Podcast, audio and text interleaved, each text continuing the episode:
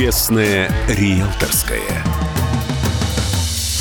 Здравствуйте, с вами Юрий Кораблев, ваш помощник в сфере недвижимости.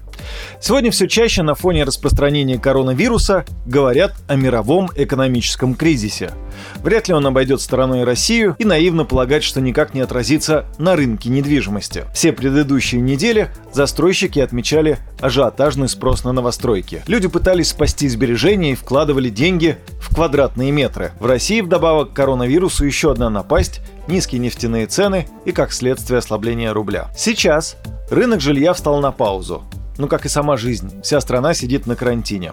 И пришло время оценить, что же будет с недвижимостью в России. Как считают некоторые аналитики, пишет Лента.ру, стоимость квадратного метра строящегося жилья может вырасти к лету в среднем на 5-7%, а к концу года на 10-15. Рост цен будет обусловлен ростом себестоимости строительства. Такой сценарий, правда, мне кажется маловероятным.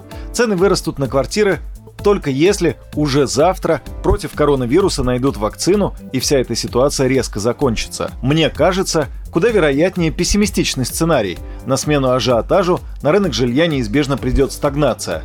Просто не будет тех, кто хотел бы купить квартиру. Точнее, желание это может быть будет, а вот возможности – увы. В свою очередь, директор департамента проектного консалтинга Эстатет Роман Родионцев считает, что цены просто остановятся и зафиксируются на сегодняшнем уровне.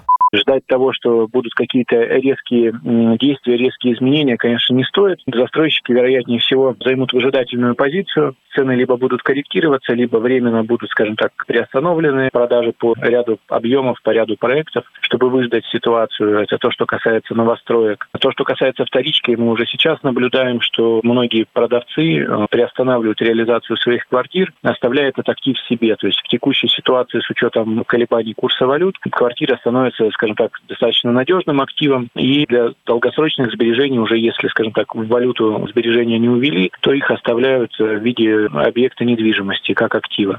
Между тем, председатель Совета директоров Бест Новострой Ирина Доброхотова прогнозирует падение спроса на жилье до конца года и уточняет, что наиболее подвержена риску старая вторичка. Такие квартиры будет сложно продать быстро и выгодно. Поэтому цены на них будут падать и, возможно, очень сильно. Если кризис пойдет по негативному сценарию, мы можем увидеть на рынке большое количество выставленных квартир. Предложение будет превышать спрос и это потянет цены вниз.